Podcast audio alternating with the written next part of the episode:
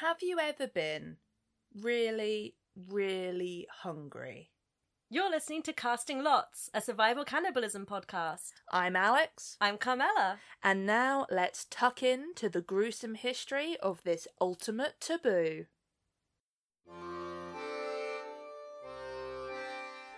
Welcome to episode ten, where we're moving on to the ice to look at the Lost Franklin Expedition.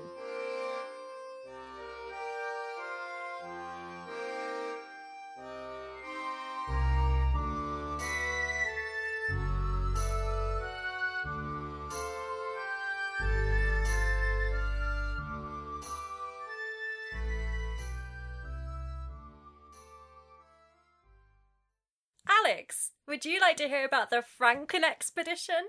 Please tell me more. So when we discussed the Essex... Ah, we, the Essex. Yeah, we talked about how that's sort of your thing. And yeah, I'd say Franklin's my gateway cannibal to the interest in this area. That's fair, that's fair. I just think it's a really, it's a really great story. I like the mystery of it. I don't think it's so great for them. I think they probably had quite a rough time. Well, well, don't spoil the ending for our listeners.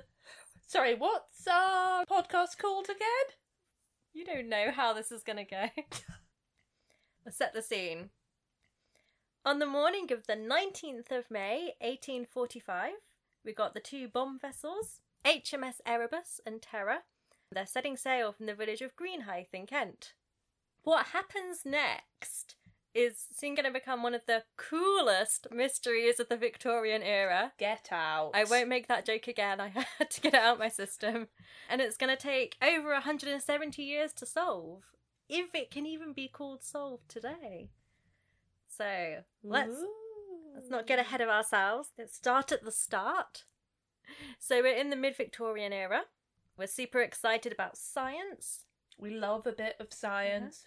Royal Society's going strong. Yeah, exploring the globe. Colonising places. That's the next one on my list. Proving that we're better than other Europeans and everyone in general. Being both racist and xenophobic at the same time. Yeah, yeah. A so... high quality of British explorers. Yeah, so this is this is sort of our deal. And as part of that, Arctic and Antarctic exploration is really in vogue. They really want to show those penguins and polar bears what for. And prove that we're the best at navigation and exploration by getting to those remote places first. So one of the races is who will be the first to discover the Northwest Passage. I just have the song in my head now. Oh, it's such a good song. I've been listening to it all week, just on loop. Uh, the song we're talking about is Northwest Passage by Stan Rogers. Have Northwest Passage on in the background as you're listening to this podcast. I think it'll really give you mm. that sense of tragedy, despair, but also a fun, folksy, catchy song. Yeah, yeah. So for those who don't know, the Northwest Passage is a sea route via the Arctic from Britain and mainland Europe through the Canadian Arctic archipelago and ending up in East Asia. So basically, mid-Victorian era, if you want to get to the far east of Asia, you've got to go all the way over Europe and Russia. So they're looking for a shorter way round. Also, you can go under. Yeah, you can go under as well, but that takes a while. Yeah, that's why they want to go over. They think if they go over Canada, it will be quicker. It's still a hypothetical in the Victorian era. So they want to use it as a shipping route. The Victorians aren't the first people to look for it. I think there's records of it being searched for since like the sixteenth century. Martin Frobisher. I think it's something oh, okay. like fifteen seventy-two. I'm now just derailing here. Fun connection between Frobisher's Arctic exploration and another possibly non-cannibalism mystery. Because if you look up Martin Frobisher, he had an artist with him, a man called John White. John White is the man who will later lead the lost colony of Roanoke. Oh! Yeah! Oh, that's really fun. So, no evidence there was cannibalism at Roanoke, but also no evidence of anything at Roanoke, because it's another mystery. And with that beautiful segue, back to the Franklin mystery. Thank you, I'm very proud of myself. That's very well remembered. So the Victorians have been, for the first half of the century, they have been trying to find it, mostly because the second secretary of the Admiralty, Sir John Barrow, he's just really big, big into it. It's like his baby. He wants to find that Northwest Passage. And in fact, the decision to send out the Franklin mission is made the day before Barrow retires. So it was like a little, little leaving present for him. We've got you a watch, and we've got you hundreds of men to go look for a little bit of ice. Yay! Little party popper. So, for the mission, let's go through our main guys. See, now I'm afraid I'm just trying to work out who from our dramatic personae is going to feature in our next Bills and Boone novel. Here's the thing with the Bills and Boone, is thanks to the A M C series The Terror, which is very loosely based on a novel which is very loosely based on this mystery, we've already got all, all of the um, the romance, fiction and fan art that we could ever desire of the men of this mission. So we don't have to request it. It's it's out there, guys. I know that we've maybe insulted some of the crew choices of our former nautical missions and implied that they were foolishly chosen. But I think that actually the Franklin Expedition, at least on paper, sounds like a polar dream team. We've got Sir John Franklin. He's an Arctic heavyweight. He's undertook a North Pole attempt in eighteen eighteen, which was unsuccessful because of the ice. Well. Gets in the way. And also famously commanded an overland expedition in North Canada. It ended poorly with food running out and reports that at least one man resorted to cannibalism before being shot. So when I was mentioning this to my girlfriend, she was like, oh, and they chose to send him on another mission after he'd already had one cannibal mission? But I feel like, I mean, it comes with the territory of Arctic exploration, and you're probably better off with someone who's experienced that and can survive it. I think it's not a bad choice to send him, because he knows the dangers. Well, he has helped to map three thousand miles of coastline. It's not like they're just sending him in blind. Yeah, exactly. His published journal of that adventure is a bestseller in England, and he's a popular hero. He's known as the man who ate his boots, which is better than being the man who ate his friends, I guess. So you got Sir John. Johnny boy. Johnny boy. Yeah, he's been out of the loop for a while because he's been governor of Tasmania, or it was Van Diemen's Land at the time, and then lost that post because I think the people just didn't like him. I couldn't really find a, an accurate explanation of why he lost it. I think they just didn't like him.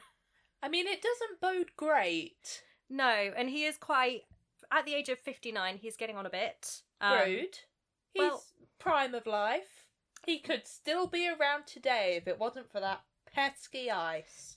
Well, the first choice for the mission, uh, Ross, he said that he was too old to do it and Ross was younger than Franklin. So the Admiralty chose him, and possibly just because they know that he wants to win and they feel a bit sorry for him. They're like, you deserve this after a long, a long history of failure. See, you said that this meant that he was a great person to lead the expedition. I'm not seeing it. Yeah, I've maybe talked myself out of it. But I still think that he's he's a good candidate. Okay. Nevertheless. And the fact is that obviously first choice Ross didn't want to do it, so Franklin wants to do it. That is definitely something that qualifies you for going to the Arctic, I think. You know the dangers and you're still going to go. The ships as well, I'm going to consider characters in this story, the Terror and the Erebus, because they're, they're a very strong choice. They've just completed a groundbreaking Antarctic mission, and so they're kitted out for ice breaking. They got state-of-the-art steam propulsion to help them through pack ice. Choo-choo. uh, and they work well together. Um, they're friends. They are friends. They're sisters. That's what they're referred to as, sister oh. ships, which is nice. Second in command, we've got Commander James FitzJames, so he's in charge of the Erebus. If his name sounds made up, that's because it might be.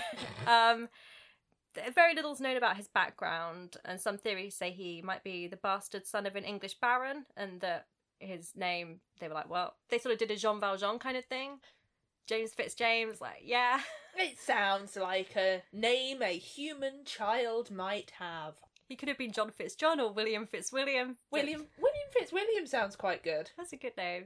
Oh, here's another here's another fun bit about fun. FitzJames. It's been suggested that the reason Sir John Barrow's chosen him is because he owes him one, as FitzJames may have helped John Barrow's son out of a sticky situation when they were stationed together in Asia.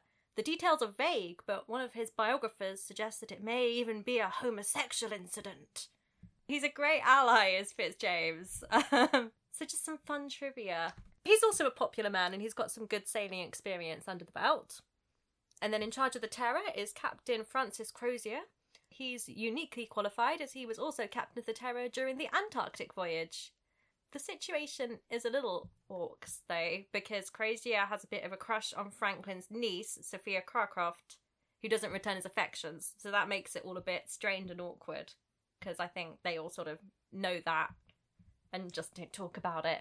I can't imagine that being a very harmonious time aboard ship. No. Niece and ward, I should say. She lives with Franklin, and so, you know, it's similar to a daughter in terms of... Oh, it's all very Jane Eyre, isn't it? Yeah.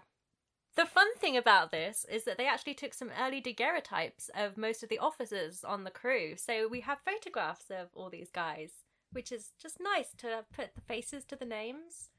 Honestly, these millennials taking their selfies and just, oh, frivolous. Honestly.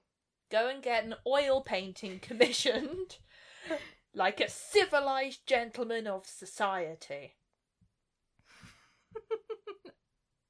So when they depart, they have twenty-four officers, one hundred ten men, a dog called Neptune, or Old Nep, a cat, and a monkey called Jacko. What's the cat called? I don't know. I can't find its name. That is a crime. The cat is not going to come up again. We don't know what happens to the cat, so... That... I can make a very educated guess. Yeah, yeah. So when they depart, they've got two escort ships and a transport ship that's going to carry extra supplies for them as far as Greenland, so they're not on their own at the moment. They stop off at the Orkneys, the escort vessels turn back, um, they have to take one of the seamen back with them because he's got T B already. That's good. I mean, also good to get rid of him. Yeah, but uh, don't you worry, there will be much more consumption in all senses of the word going on. Well done, well done. Round of applause. It's pretty smooth sailing as the three ships continue. Um... At Disco Bay on the Greenland coast, supplies are moved on to Erebus and Terror. So then the transport ship can head home, and it takes with it some last letters for friends and family, and four more crew members who are too ill to continue. I think later those five will look back and be like, yeah, I'm glad I had T B. Bit of a shame, but uh, all in all, had a better time of it. I don't know whether they survived the T B or not. I have to say I can't remember. Oh, I think one of them survived quite well, actually, if I remember. I mean, he probably was quite smug. Yeah. Or sad that all of his friends died. But also probably quite smug. um, so Erebus and Terror are well provisioned because they've had all that extra stuff from the supply ship. They got enough food and drink for three years on normal rations, or much longer if they reduce rations. And they're so full, in fact, that they can't even fit everything in from the transport ship, and some of it has to go back home. That'll end well. But they're well stocked for three years. They're prepared. They they think they're prepared.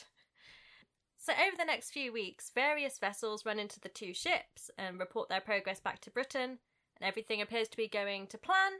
They're spotted heading for Baffin Bay and have a conversation with a whaler called the Enterprise, and claim they're confident that despite the ice, they will reach the entrance to Lancaster Sound by mid-August, as they've been ordered to do. So everything seems to be going well. On the twenty-sixth of July, men aboard a whaler called the Prince of Wales. Hey! It's a great, great name for a whaler. The Prince of Wales speak with officers from the Erebus, and this is the last confirmed recorded sighting of the ships by Westerners until literally this decade we're living in right now. Not to spoil the end of the story. So, that's the mystery. Where do the ships go? What happens to them? Let's find out. It was always expected that the ships would be out of contact with Britain for years, and of course they've got provisions for three. And they're heading up into the ice, and there's no way for them to actually... Yeah, that makes sense. Yeah. Just send them out, go go explore, come home when it's tea time. Yeah, so people aren't really worried when they don't hear from them for years on end, because that's what was going to happen anyway. So we get the first trickles of alarm in eighteen forty-seven, because that will be the third winter on the ice. That's starting to get towards the end of their rations. If they're on full rations. If they're on full rations. Three relief expeditions are sent out that winter to see if they can locate Franklin. And his wife, Jane Franklin, is one of the main drivers behind this. She puts pressure on several old friends in the Admiralty to join in. Um, she's she's very proactive. See, I was going to say something less polite. I was going to say she's a bit of a battle axe. That too, that too. But I guess, like, she's worried for her husband. Tenacious. Tenacious. She does a very good job as a woman in Victorian England to get shit done. Yeah. Do we swear on this podcast? I can't remember. I think we do. We do. I okay. think there's been swearing. So none of those three missions find any traces of Franklin, which increased the sense in Britain that something's gone wrong. But also, the Arctic is really big. It is, and there's a lot of ice in the way. Famous. It's famous. Arctic famous for its ice. Got a lot of that ice. So over the following years, many more missions are sent out, and with an increased emphasis on finding bodies or wreckage rather than survivors as time goes on. In eighteen fifty, a mission led by Erasmus O'Manny. Now, that's a Bills and Boone name. Yeah, Erasmus O'Manny. He finds the first traces of the Franklin expedition at Cape Riley on Devon Island, and they also find a cairn on Beachy Island nearby. If you don't know your Arctic geography, we'll put a map in the show notes for you to have a look at, because I think describing it would be boring. Well, a bit of ice next to another bit of ice near an island in the sea with some ice. It's all a bit samey after a while. Yeah. Then a ship very appropriately named the Lady Franklin discovers three graves on Beachy Island. Lady Franklin will come up in a later episode. Dot, dot, dot. As we start to discover, the Arctic and Antarctic naval exploration is all... It's a very small world. I it's think... a bit incestuous. Yeah, there's a lot Not of... Not literally. Probably. What does Lady Franklin find? The ship, the Lady Franklin, discovers three graves. They're dated from January to April eighteen forty-six, so that's only the first year after setting out, and the markers identify the bodies of members of Franklin's party. Some bits of wreckage are then discovered further south by the Victoria Strait, and it was concluded that they must have floated down from the north, because this is very far off the planned route. As it will later turn out, that's because the Erebus and Terror did not stick to the planned route because of the impenetrable pack ice, and they had to try and find another way round. But the Victorians assumed that Franklin had definitely followed orders. He also had orders if he deviated from the route to leave behind notes in a cairn to show which way he'd gone, which didn't seem to happen. Ooh, or see, that's more unexpected. You would think Franklin, as an expert of hmm. things going wrong in the Arctic, would leave a leave, leave a little little clue as to what had happened. Yeah, I mean, it may be that he did and they were just never found, and that, you know, the cairns got attacked by animals. That did happen. That's not like something I've pulled out of the ether. There are cairns that were found without anything in them that have been broken open. So maybe there were notes at some point. Polar bears can read. They're interested. The yeah. polar bears answered the Franklin expedition first. That's how they followed them on the ice. In January eighteen fifty-four, the Admiralty finally declared that without any fresh evidence, they would not continue to fund relief parties, and the lost men of the expedition are declared officially dead. eighteen fifty, yeah. Nine years. Yeah, I can't see them doing that well. No. Lady Franklin doesn't accept it. She refuses her widow's pension and doesn't wear black. She believes John still could come back to her. Nah. Yeah, it's hard to know whether is that sweet or is it just like, you know, belligerence. It might be both. Bit of both. I mean, she's quite symbolically working at embarrassing the Admiralty into actually answering the question. Yeah. Or at least trying to. Yeah. Now, I specified earlier that the Prince of Wales men were the last Westerners to see the Erebus and the Terror for a reason. In eighteen fifty-four, a Hudson's Bay Company employee named John Ray was surveying the Arctic coast on foot. In the course of trading with an Inuit man named Inuk Pusijuk, Ray thought to ask if he'd seen any other foreigners about, and Inuk Pusijuk reported that he'd heard tell of a large group of white men who died somewhere to the west.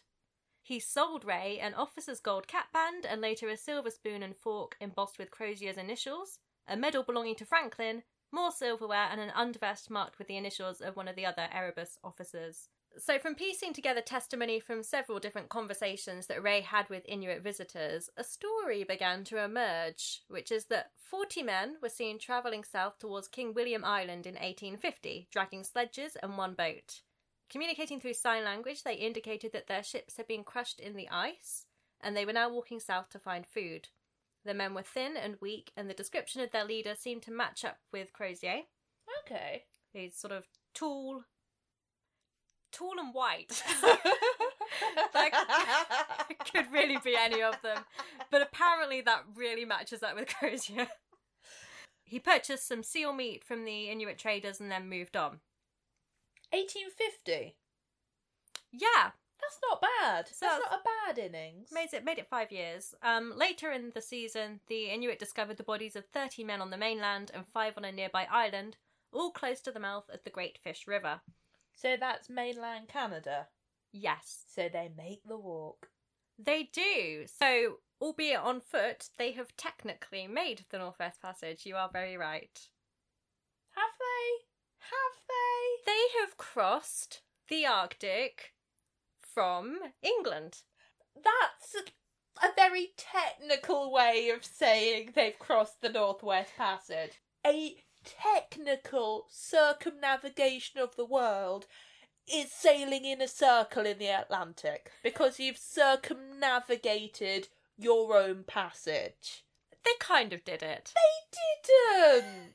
Okay, they didn't do it. They, I think the managing to walk to Canada is impressive enough with the situation. They did not do it.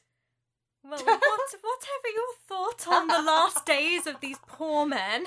I, I just said they did a good job. I'm just not going to give them credit for something that they didn't do. Yeah, that's fair. So it didn't end well for them, or I mean, obviously, because they're dead.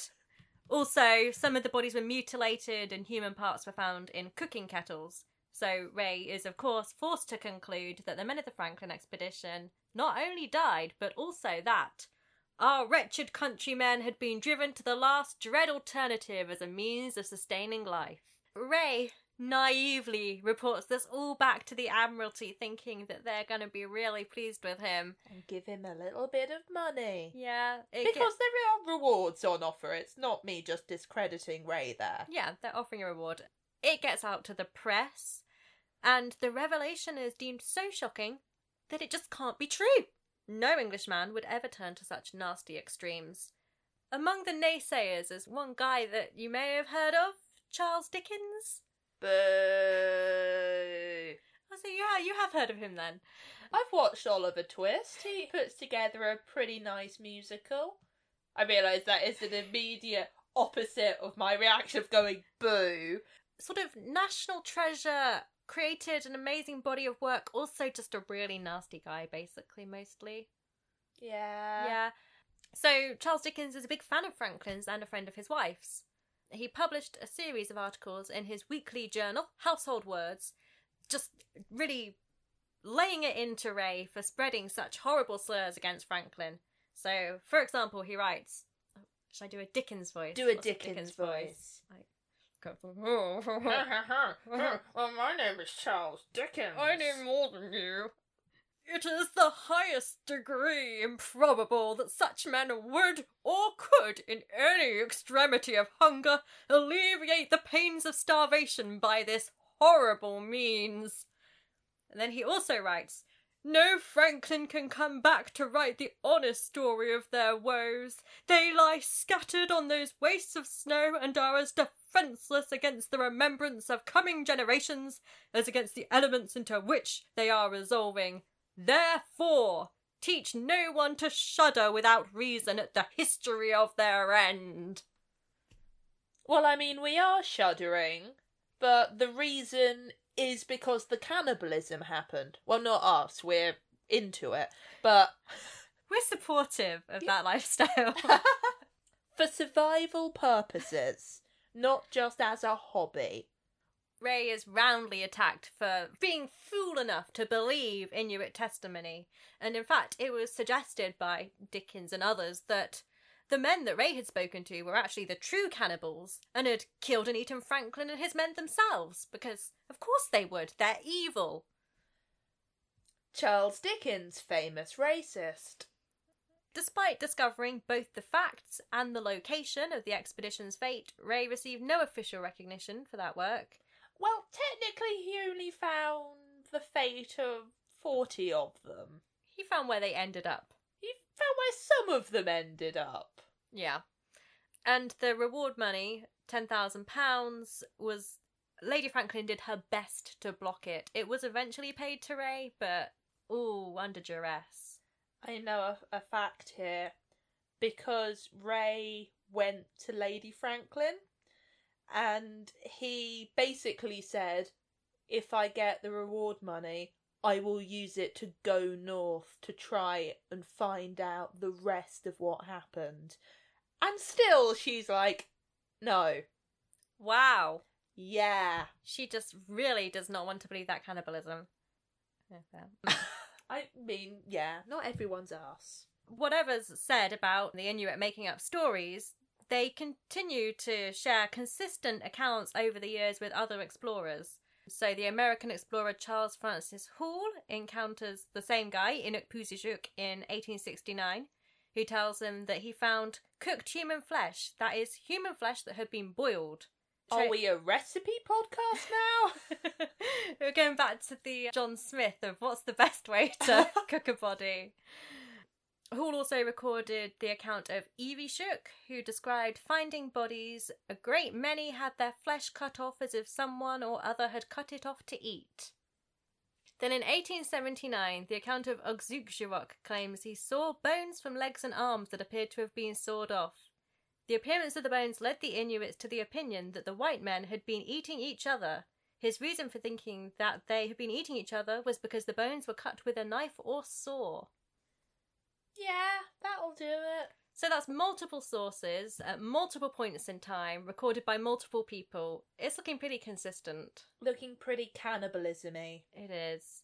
But back to eighteen fifty-seven. Lady Franklin and Dickens continue to raise funds for another mission, and a steam-driven yacht called the Fox is sent out in eighteen fifty-seven. And the men on the Fox are told by Inuit traders that a three-masted ship had been seen to sink off the west coast of King William Island, and another had been forced ashore by ice further south, aboard which they discovered a man's body. So, again, this is consistent with the idea that the ships were far further south than they were meant to be at that time. But, of course, Franklin would never have deviated from his path. No. A cairn was then found on King William's Island, containing a blank piece of paper. Perhaps a pencil message was on it and it got erased by the damp. Those polar bears just want to do art. Aww. The polar bears want to go to college. Leave them alone. I don't want to do law. I want to do art. There were also the remains of an encampment large enough for about twelve men. And after more searching, another cairn is found. And this time there is a note in it. Dun dun dun! So now called the Victory Point Note, it's the sole documentation of what happened to the mission in the years it was lost. The main portion of handwriting is identified as belonging to James FitzJames. William FitzWilliam. John FitzJohn, whatever he's called.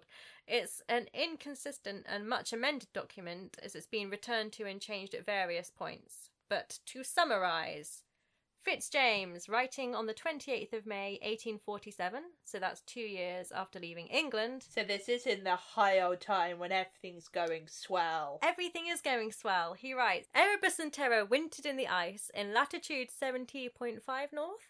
Is that yes. You can read numbers, I trust you. uh, longitude ninety-eight point two three west, having wintered in eighteen forty-six to seven at Beachy Island. So they actually wintered at Beachy Island in forty-five to forty-six, so who knows why FitzJames wrote forty-six to forty-seven. Yeah, it's just talking nonsense. Yeah, I mean, sometimes, you know, you're writing quickly and you do just write whatever. I get the date wrong so much. I know, I've signed official things off still saying it's two thousand sixteen, and then I've looked at it and I'm like, no. We've all done it. Normally we don't sign a date ahead of the current date, but I guess you could. Yeah, it could happen. Um, and it's very confusing up in the Arctic because you have all of that sun for months and then you have all of that darkness for months. You'll think that would mean you could keep track of the seasons quite easily. It's confusing. It's confusing. If you have a day that lasts five months and a night that lasts five months. That's true. And you don't even know what your own name is, it's going to be tough.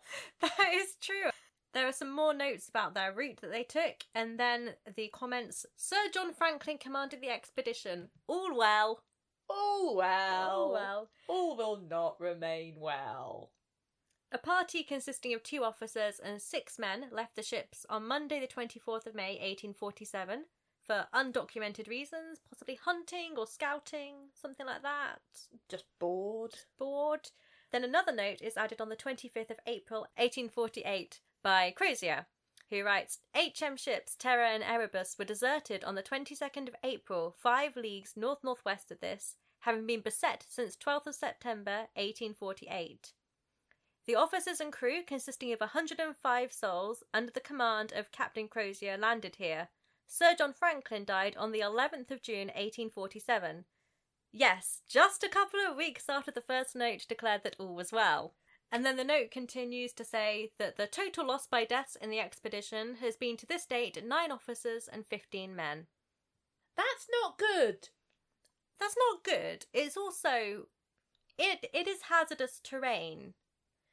It is, even if literally everyone else makes it back alive, this expedition has lost more lives than any other British Arctic expedition. Yeah, and im- importantly, they have lost Franklin. Franklin's gone. It's um not going well. No.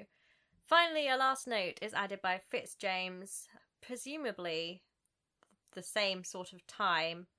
So, who knows? FitzJames well, might think it's eighteen fifty by this point. From the context where he says, and start tomorrow twenty-sixth for Backfish River, I assume that he's writing the same day as Crozier, but maybe it's a year later. I don't know. I don't know. I'm. I'm. You can't blame me for FitzJames's nonsense. Backfish River is another name for the Great Fish River, um, which John Ray's Inuit informants identified as the destination of the overland party they met. So, so it all lines up. So we're all heading south. Yeah. To safety. Away from all the ice. Away from the ice. On the twenty-fourth of May, eighteen fifty-nine, a large boat was discovered on a nearby beach, equipped for overland hauling. It contained two men's bodies, one of them possibly an officer. Interestingly, its prow was pointed north, suggesting that it was being hauled back to the ships rather than away. Oh. Mm. So maybe they changed their mind? Further Inuit oral testimony from later in the century suggests that there were men seen living aboard one of the beset ships as late as eighteen forty-eight, suggesting that at least some of the men maybe did make it back and remain aboard for a while, and perhaps they abandoned the boat because it was too heavy to haul. And they had dead people in it. Yeah. Well, were they dead at the time of abandoning? Later on King William Island, they find the skeleton of a steward, Thomas Armitage. He's carrying a wallet of papers belonging to seaman Henry Pegler, who is believed to have been his friend, or, according to Dan Simmons' novel The Terror, and Leanne Shapton, writing for the New York Times, perhaps his lover, based on the tenderness and familiar address in the phrase, "All my art, Tom," which suggests the letters had been addressed to Armitage. Oh, romance. The papers are filled with indecipherable notes and drawings, sentences written backwards, and enigmatic fragments of poetry. One of them's written in a circle. I think that's really nice. Those polar bears are very talented. So yeah, maybe they belong to Pegler, maybe it's the polar bear writing. Maybe the polar bear's called Pegler. Pegler the polar bear. Pegler the polar bear.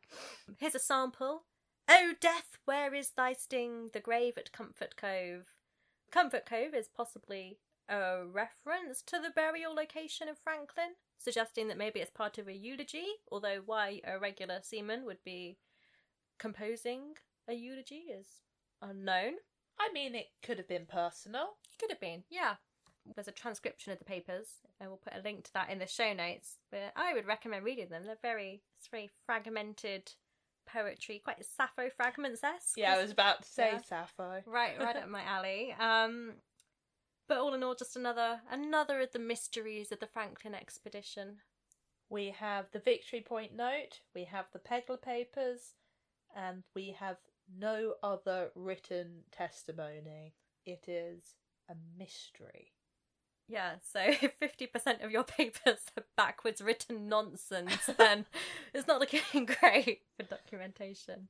Unlike John Ray, because the Fox expedition smartly don't accuse anyone of cannibalism, its leaders are publicly rewarded, and the leader's published account becomes a bestseller. It was seen as a tale of man's hubris and inspired the famous landscape by Landseer of polar bears chewing up bloody remains titled Man Proposes, God Disposes. I love this painting so much. We will link it. It's amazing. But I do think we are, well, we, I do think they're rather unfairly accusing the polar bears here. Justice for the polar bears. Justice for polar bears. We know exactly who was doing the eating, but it's, oh, it's just such a good painting, and the polar bears are like chewing on ribs, and there's the destroyed evidence of boats, and there's a flag and some binoculars, and oh, it's just haunting, some would say. I do want to point out, we'll get on to bone evidence later, but there are bones with teeth marks that aren't human teeth marks, so the polar bears probably did do some of the eating. They're hungry. They are, and if you find a dead body or a just a and a live body, maybe, you know. What are you going to do? They're polar bears. I was thinking more about the people, but hey. Oh. It's on display at Royal Holloway, and it's in the room where the students have their final exams. And it's said to be haunted, and there's an urban myth that in the nineteen twenties or thirties, one of the students stabbed a pencil into their own eye, saying, "The polar bears made me do it." And now they cover up the painting when the students are having their exams. I was going to say, it's a pretty bleak thing to have in an exam hall. Like, look, do what you will, but God will punish you for your hubris.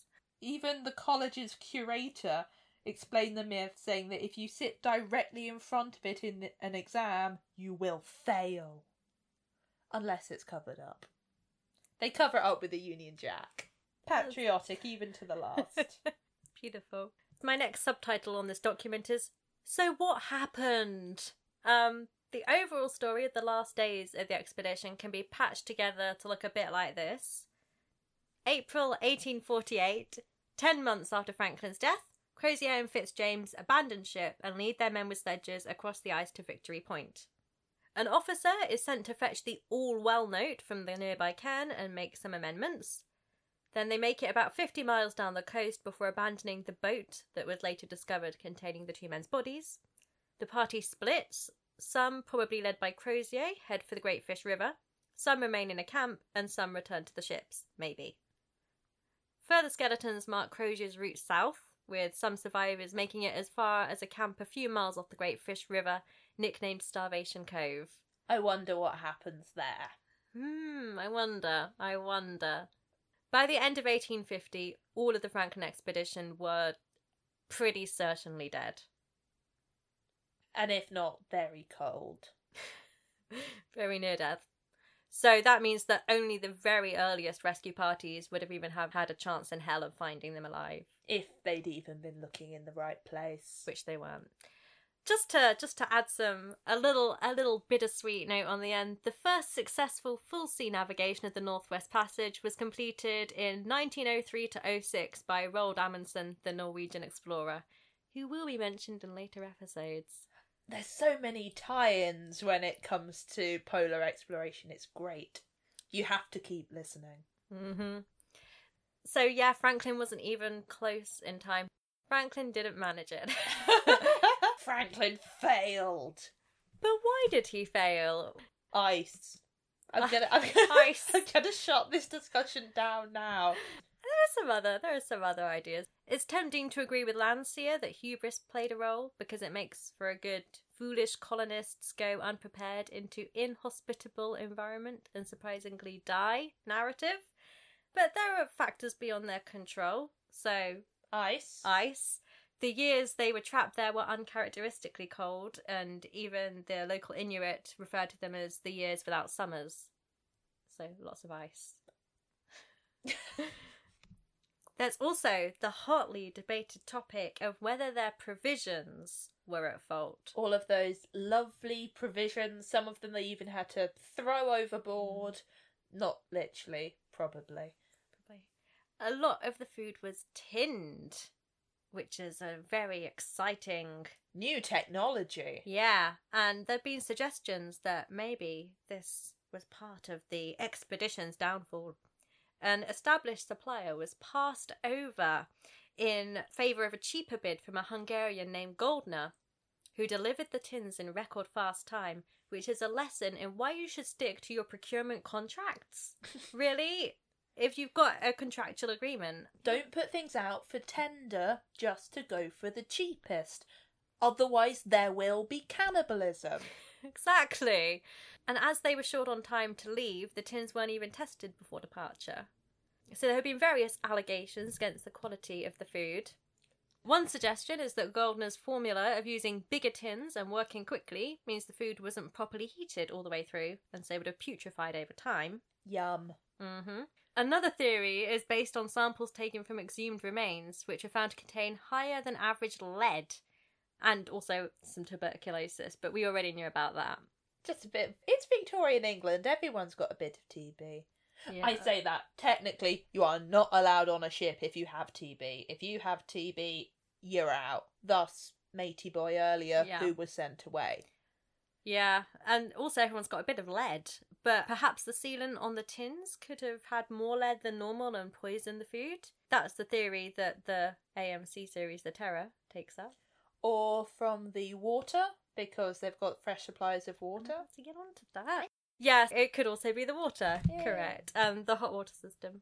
And to be fair, Victorian Britain was pretty rife with the stuff, so it, they could have just already had that much lead in them to begin with. Yeah, they um, were keen on lead. It's what, very useful. Yeah. Line pipes with it. Yeah. Just drink from it. Inject it directly into your veins. Yum. Um, but whatever the cause, the estimated blood levels based on the remains would have had serious physiological and neurological effects, according to an article in Arctic Journal. So they are going to be hallucinating and having a bad time. And writing in circles. Yeah, yeah. He could have just been very heavily lead poisoned. Um, I think the best thing to do with lead poisoning is drop people in the middle of the Arctic. You absolutely. Know, give them a challenge. There's an, another fun thing about the bones, which you which you turned me on to, Alex, actually. Some of the profile D N A appeared to contain no Y chromosomes. Is it possible that there were women serving on board in disguise, or perhaps transgender men? There is a recorded history of this occurring in the Royal Navy, but also D N A degrades over time, and so maybe when the D N A was amplified for testing, the Y chromosome just wasn't sufficiently amplified. But it would be fun if there were ladies there, wouldn't it? We're equal opportunities cannibalism here. They did rule out that those remains could have been from Inuit women. So if there was evidence of there being women of the Franklin expedition, they would have had to have been part of the expedition. Yeah. And finally, there's also the scurvy question.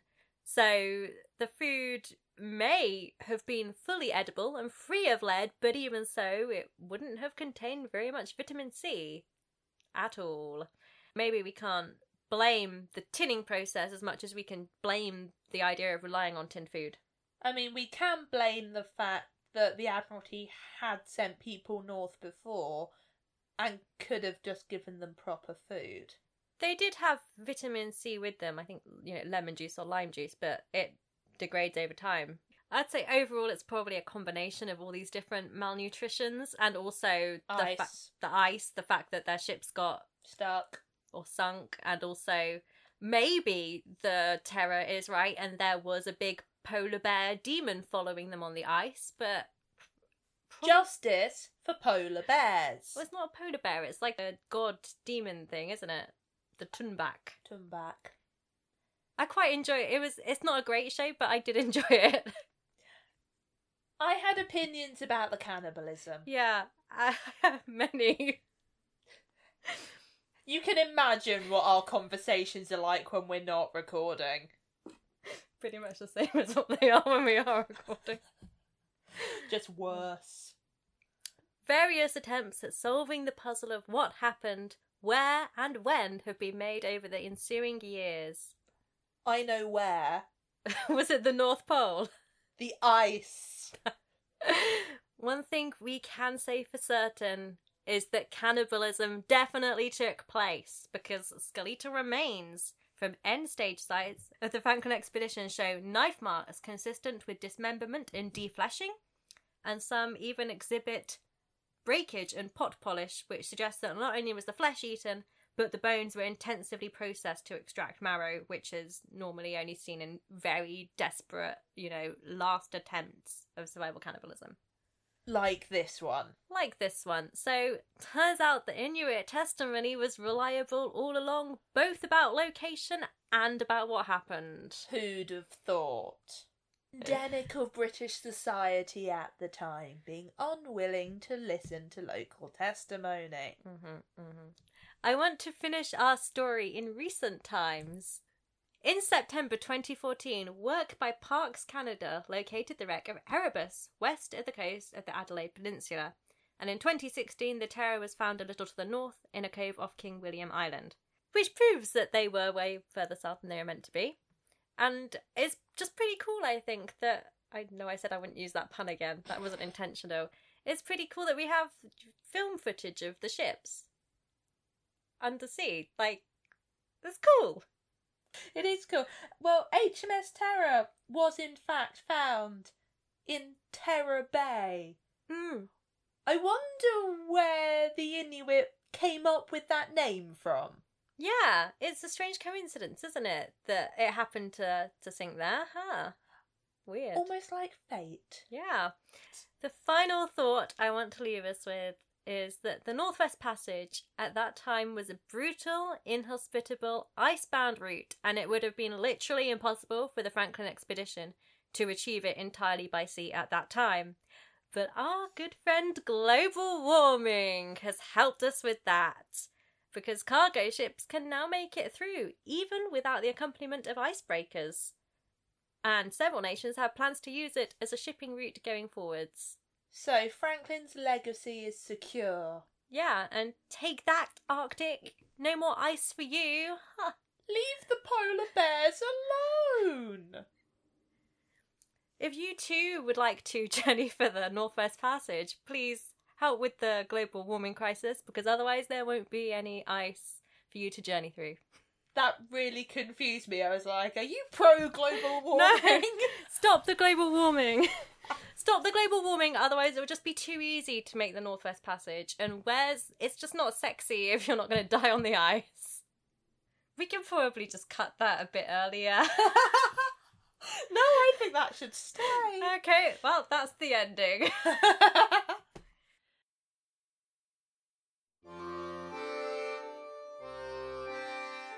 Thank you for listening to our take on the Franklin Expedition.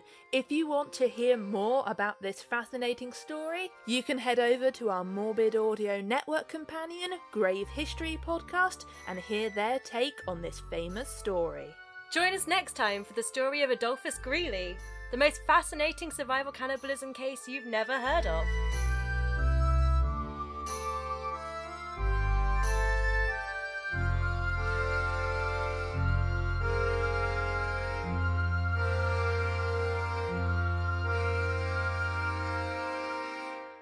Casting Lots podcast can be found on Twitter, Instagram and Tumblr as at Casting Lots Pod, and on Facebook as Casting Lots Podcast. If you enjoyed this episode and want to hear more, don't forget to subscribe to us on iTunes, Google Podcasts, or wherever you get your podcasts. And please rate, review and share to bring more people to the table. Casting Lots, a survival cannibalism podcast, is research written and recorded by Alex and Carmela, with post-production and editing also by Carmela and Alex. Art and logo design by Riley, at Tallest Friend on Twitter and Instagram, with audio and music by Daniel Wackett. Daniel Wackett on SoundCloud and at DSWack on Twitter. Casting Lots is part of the Morbid Audio podcast network.